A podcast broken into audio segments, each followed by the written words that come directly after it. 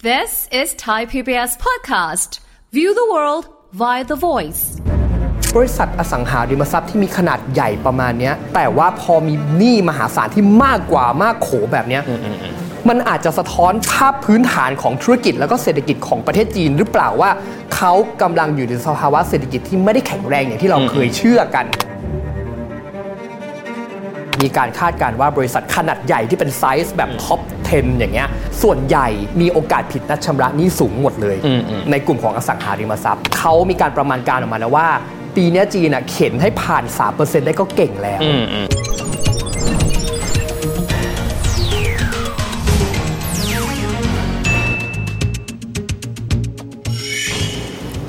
สวัสดีครับ ยินดีต้อนรับเข้าสู่รายการเศรษฐกิจติดบ้านนะครับ วันนี้กับผมวิทย์สิทธิเวคินนะครับ ผมริชาร์ดวัชราทิตครับ วันนี้จะคุยถึงเรื่องข่าวที่ต้องบอกว่าสะเทือนโลกการลงทุนพอสมควรเลยครับก็คือเรื่องของการที่บริษัทอสังหาริมทรัพย์ยักษ์ใหญ่ อาจจะไม่ใช่อันดับหนึ่งนะครับแต่เป็นเบอร์ต้น ครับ ๆของจีนที่มีชื่อว่า Evergrande Group เนี่ยนะครับ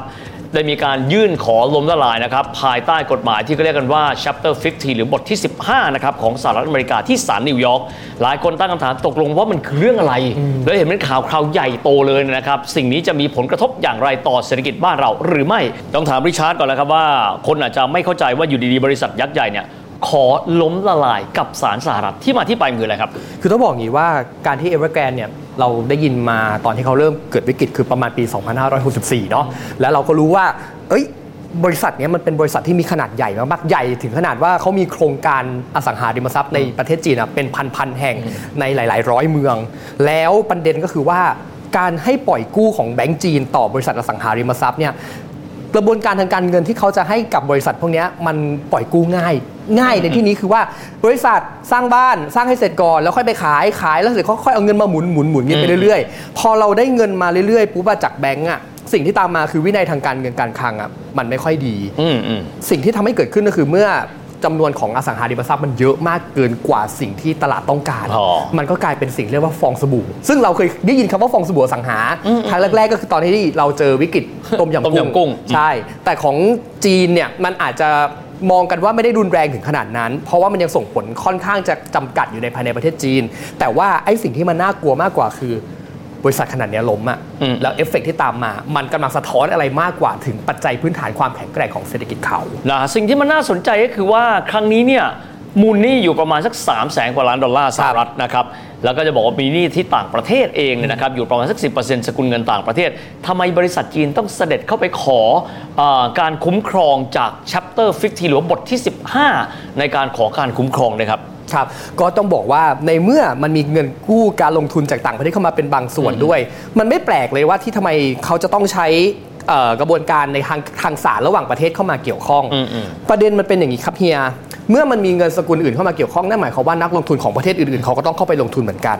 แล้วในกรณีของสหรัฐอเมริกาเขามีบัญญัติไว้เลยว่า ถ้าหากว่าเป็นการทำธุรกรรมข้ามพรมแดน อ๋อ ศาลสหรัฐเนี่ยสามารถที่จะมีสิทธิ์เข้าไปเกี่ยวข้องกับคดีเหล่านี้ได้ เพื่อเป็นการปกป้องหนึ่งก็คือเขาอาจจะมีนักลงทุนที่เป็นนักลงทุนข้ามชาติ อืม สองคือ ก็ต้องยอมรับจริง ๆ ว่าตอนนี้สถานการณ์ทางการเงิน สถานการณ์ในเรื่องของเศรษฐกิจของจีน หรือแม้กระทั่งเรื่องของวิกฤตอสังหาริมทรัพย์ในจีนนั้นนะมันมีความอ่อนไหวสูง จะว่าไปแล้วเนี่ยค่าเงินหยวนหรือค่าเงินอเมริกันเนี่ยมันก็มีความดิฟแตกต่างกันในเรื่องของของของของสกุลเงินและความแข็งแกร่ง แต่ผมยังมองนี้ว่า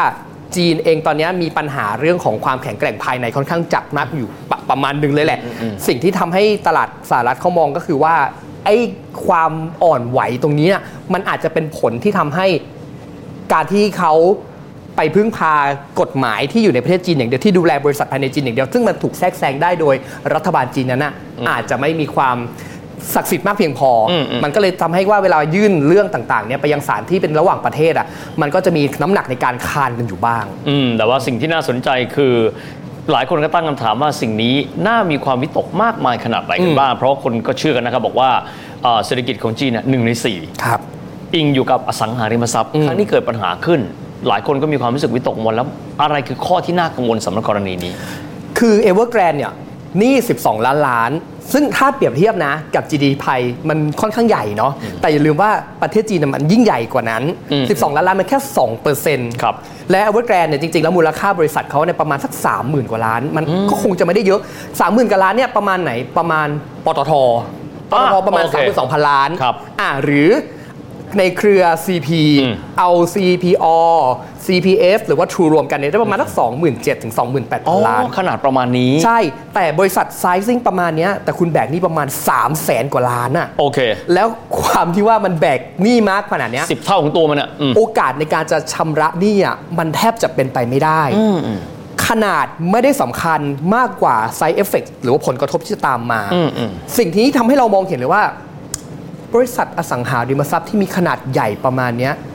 แต่ว่าพอมีหนี้มหาศาลที่มากกว่ามากโขแบบเนี้ยมันอาจจะสะท้อนภาพพื้นฐานของธุรกิจแล้วก็เศรษฐกิจของประเทศจีนหรือเปล่าว่าเขากำลังอยู่ในสภาวะเศรษฐกิจที่ไม่ได้แข็งแรงอย่างที่เราเคยเชื่อกัน แล้วประเด็นก็คือว่า เราเห็นข่าวเรื่องของบริษัทอสังหา บริษัทรับเหมาก่อสร้าง บริษัทที่เป็นแลนด์ลอร์ดต่างๆ ในจีนนะทยอยล้มหายตายจากปิดกิจการ จากข้อมูลของรัฐบาลจีนเปิดเผยจริง ๆ อ่ะ 400 บริษัทแล้ว ที่ล้มละลาย ครับ ยังไม่รวมกับบริษัทที่จะต้องเป็นเหมือนซัพพลายเออร์ซัพพลายเชนของเขา โอ้ ที่มันจะตามมาอีก เราไม่รู้ว่าการล้มละลายครั้งเนี้ยของเอเวอร์แกรนเนี่ยมันจะทำให้บริษัทที่เป็นเหมือนกับท่อน้ำเลี้ยงของเขาอะหรือว่าคู่ค้าของเขาอะจะต้องเจ็บตัวอีกกี่ราย นั่นคือสิ่งที่กังวลมากที่สุด ตอนนี้ต้องบอกอสังหาริมทรัพย์จีนคงจะไม่ใช่เฉพาะ China Evergrande ครับ แต่ยังมีบริษัทอื่นนะครับ ก็คือบริษัทที่มียอดขายใหญ่ของก็4เท่าตัว นั่นก็ชื่อมีชื่อนะครับว่าบริษัทนะครับ Country Garden ครับ อันนี้เนี่ยใหญ่กว่านะครับ แล้วก็เจอปัญหาเพราะว่ามีการผิดนัดชำระหนี้ยังไม่ได้ขอล้มละลายนะครับ แต่การผิดนัดชำระหนี้มีความหมายว่า ไปกู้เงินเข้ามาผ่านการขายหุ้นกู้ ครับ ปรากฏถึงเวลาปั๊บแทนที่จะต้องจ่ายนะครับตัวดอกเบี้ยตามกำหนดเอาไว้ผิดนัดชำระหนี้ ซึ่งสิ่งนี้ถือว่ามีความสำคัญเป็นอย่างยิ่งเลยนะครับ ต่อเรื่องการบริหารเงิน เพราะว่าแสดงว่าฐานะทางการเงินคุณไม่ดี ครับ คุณไม่สามารถที่จะจ่ายดอกเบี้ยได้แล้ว ไม่ใช่แค่ 1 หรือ 2 บริษัทนะ มีการคาดการณ์ว่าบริษัทขนาดใหญ่ที่เป็นไซส์แบบท็อป 10 อย่างเงี้ยส่วนใหญ่มีโอกาสผิดนัดชำระหนี้สูงหมดเลย ในกลุ่มของอสังหาริมทรัพย์ ด้วยธรรมชาติคือว่าตอนเนี้ยเศรษฐกิจจีนกำลังเจอสภาวะเศรษฐกิจกำลังเริ่มหดตัว อืมอืม เขามีการประมาณการออกมาแล้วว่า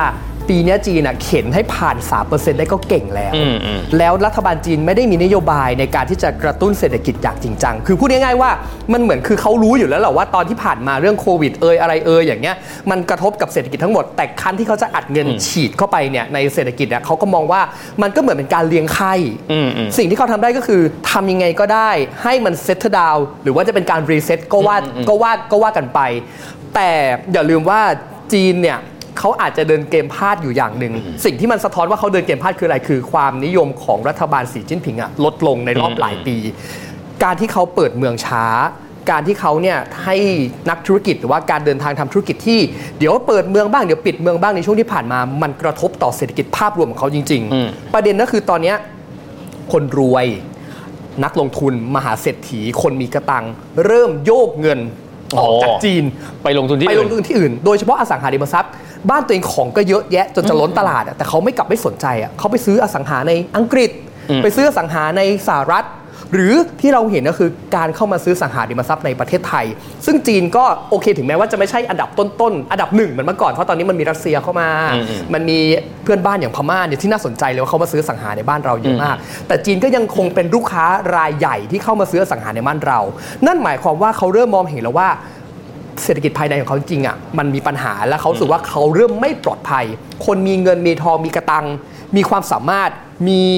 ยศถาบรรดาศักดิ์เริ่มเอาเงินออกจากนอกประเทศ ซึ่งแผนตรงนี้เขามองว่าไม่รู้ว่าจีนจะสามารถสกัดกั้นได้ทันไหมถ้าหากว่าคนจำนวนมากที่มีกำลังซื้อสูงๆอ่ะเอาเงินออกไป แล้วมันอาจจะทำให้ภาพจำของคนที่มองเศรษฐกิจจีนตอนเนี้ยมองว่าเขาคงจะไม่สามารถโตได้ไปมากกว่านี้ และกำลังถอยหลังเรื่อย ๆ อืมนะฮะอันนี้น่าสนใจอย่างนะว่า หลายคนตั้งคำถามว่าในกรณีแบบนี้เนี่ย ครับ ตกลงแล้วซีเรียสขนาดไหนถ้าเกิดว่าเทียบกับวิกฤตการเงินโลกนะครับต้องบอกว่าวิกฤตการเงินโลกที่ถือว่าหนักที่สุดเลยนะครับ อันนี้มองไปไกลมาก 1929 นะครับ อันนั้นนานมาก อันนั้นหนักที่สุดละ แต่ว่าหนักที่สุดในยุคใกล้ ซึ่งเกี่ยวข้องกับอสังหาริมทรัพย์ด้วยก็คือซับไพรม์ที่ก็เรียกกันว่าแฮมเบอร์เกอร์ก็ 15 ปีพอดีเลยก็คือเกิดในปี 2008 ครับ ในช่วงเวลานั้นนี้นะครับต้องบอกว่าเกิดเหตุการณ์ที่หนักที่สุดในโลก เพราะว่า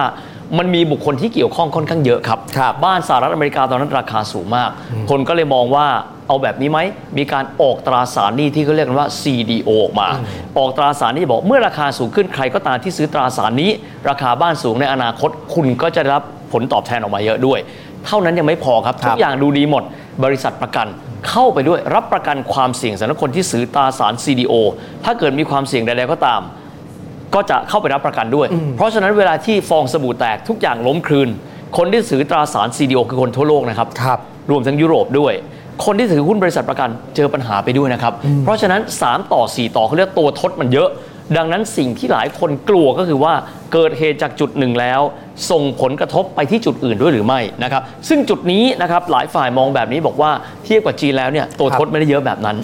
เพียงแต่ว่าสิ่งที่น่าจะเกิดขึ้นก็คือว่าผลกระทบต่ออุตสาหกรรมอสังหาริมทรัพย์ ว่าตอนนี้จะมีบริษัทอื่นที่มีลักษณะเดียวกันหรือเปล่า ครับ อีกส่วนหนึ่งครับ ก็คือที่เรียกว่าธนาคารเงา แปลว่าอะไรครับ ตัวเองไม่ใช่ธนาคาร แต่ทำตัวเป็น trust ครับ ระดมทุนก็คือดึงเงินจากคนต่างๆนะครับ เข้ามาชาวบ้งชาวบ้าน เสร็จป้าเอาเงินก้อนเนี้ยให้กับภาคอสังหาริมทรัพย์กู้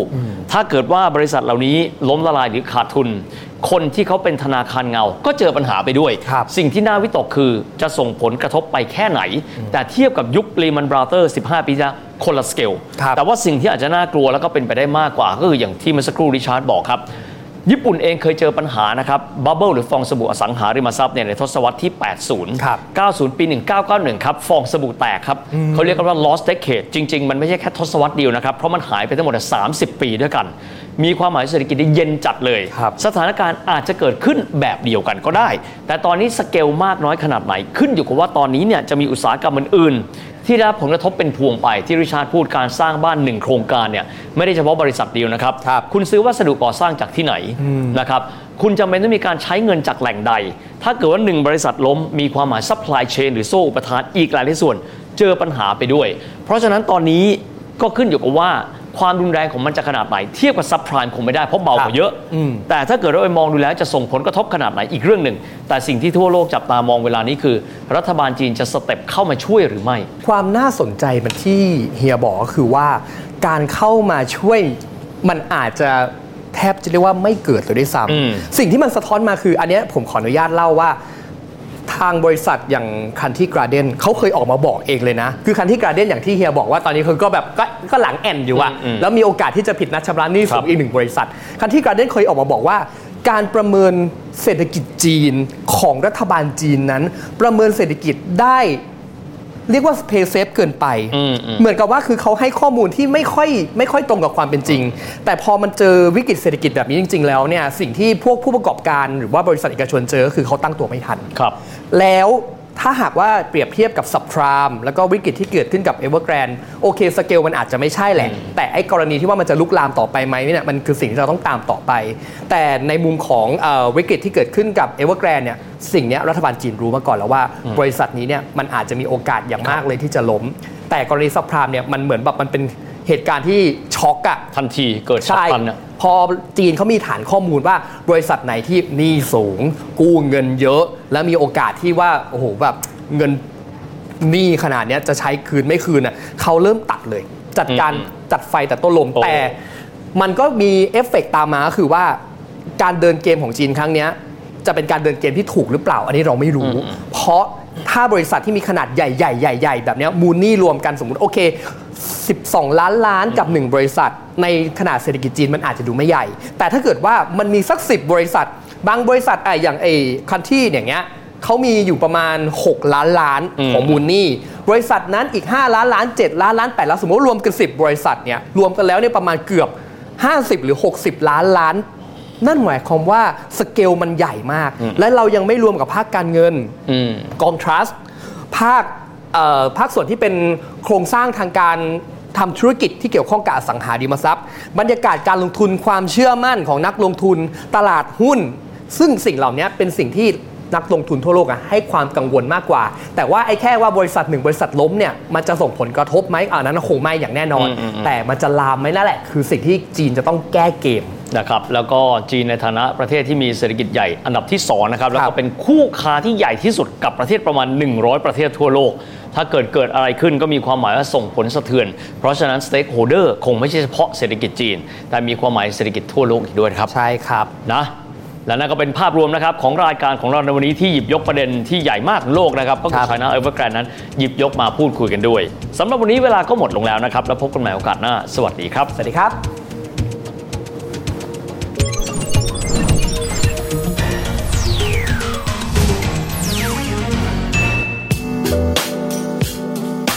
ติดตามรายการทางเว็บไซต์และแอปพลิเคชันของไทย PBS Podcast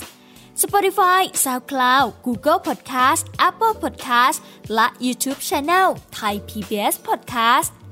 Thai PBS podcast. View the world via the voice.